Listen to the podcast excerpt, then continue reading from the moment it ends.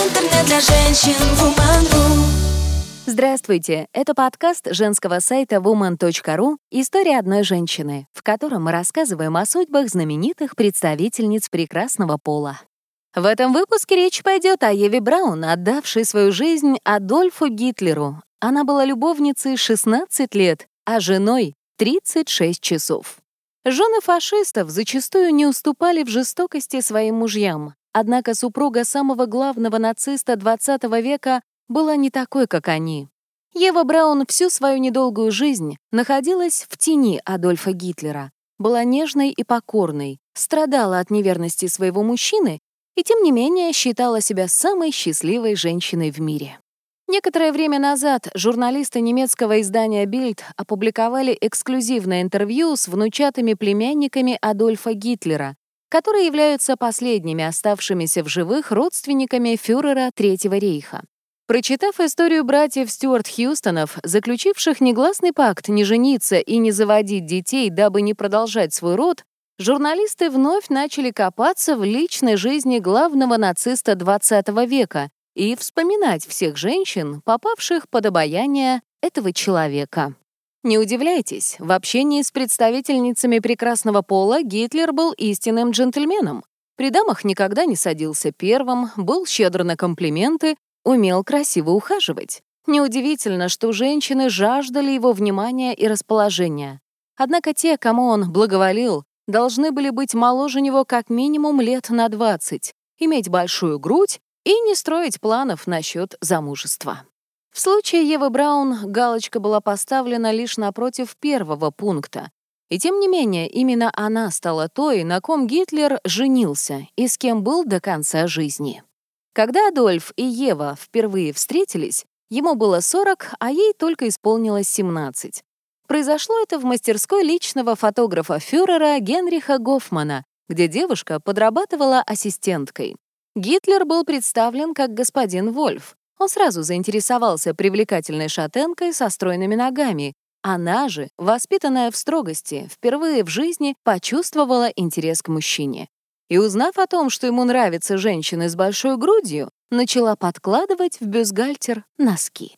Некоторое время их встречи были тайными, ведь тогда Гитлер встречался с Гели Раубель, между прочим, своей двоюродной племянницей.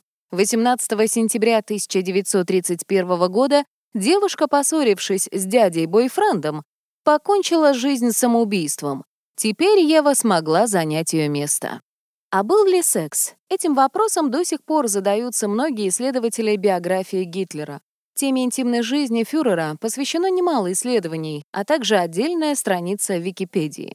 Одни заявляли, что в молодости он практиковал однополые связи, Вторые говорили о его садомазохистских наклонностях. Третьи уверяли, что он был импотентом.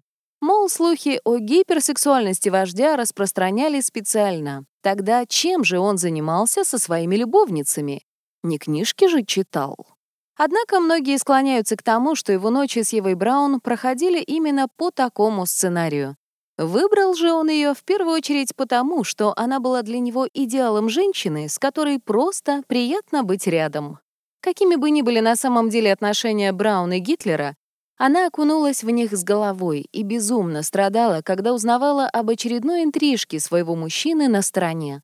Одной из ее соперниц была немецкая актриса Рената Мюллер, эффектная голубоглазая брюнетка с тонкими прямыми бровями, которая после очередного свидания с Адольфом выбросилась из окна своей берлинской квартиры.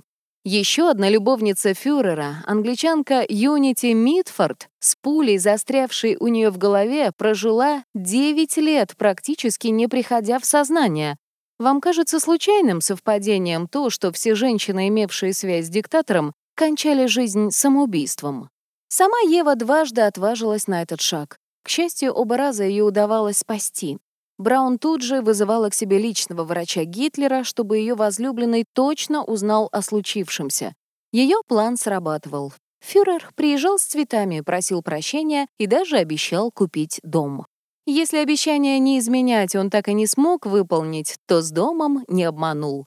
Новый не подарил, но разрешил переехать в свою резиденцию в Баварских Альпах. Именно там Ева проводила большую часть времени с 1936 года по 1945.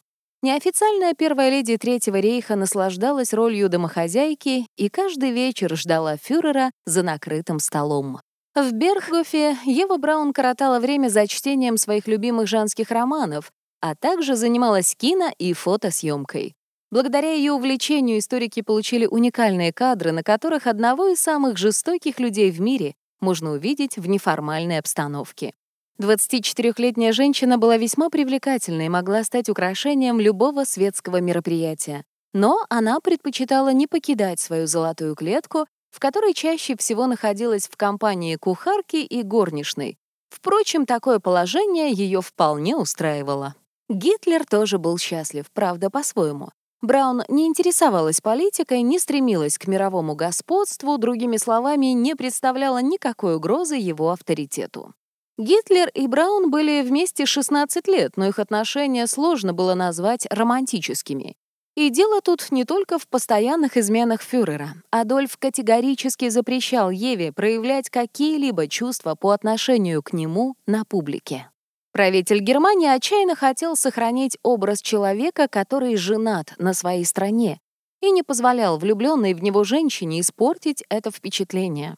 Кроме этого, Гитлер желал оставаться привлекательным для женской части населения. А для этого они не должны были знать, что он уже занят. Когда Ева приезжала в рейхсканцелярию, ей было приказано, именно приказано, входить через заднюю дверь, чтобы ее никто не видел. Самая несчастная женщина в Германии. Именно так личный шофер Гитлера описывал его возлюбленную. Сама Браун также отмечала в дневнике, что фюрер любил ее лишь тогда, когда это ему было удобно. Ева писала, что у Гитлера совсем не было на нее времени, но при этом он смог установить над ней жесткий контроль, запрещал танцевать, курить и находиться в компании других мужчин. Запись в дневнике от 11 марта 1935 года.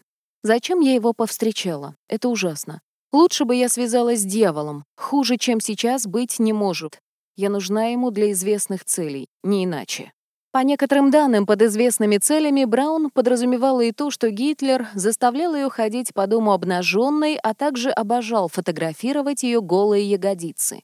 Их он снимал крупным планом, заявляя, что именно такой ракурс не позволит никому узнать Еву, если фотографии попадут в чужие руки. От всего этого женщина очень страдала, но продолжала любить Гитлера и ждала, когда же он сделает ей предложение. Ева Браун добилась своего, Гитлер согласился жениться на ней. Правда, произошло это за 36 часов до их смерти. После покушения на фюрера 20 июля 1944 года Ева заявила, что останется с Адольфом до конца.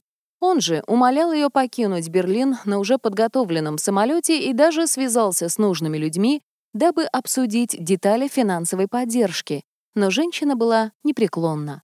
Из Бергхофа она переехала к нему в бункер, где 29 апреля 1945 года состоялась их свадьба. Невеста была в простом черном платье.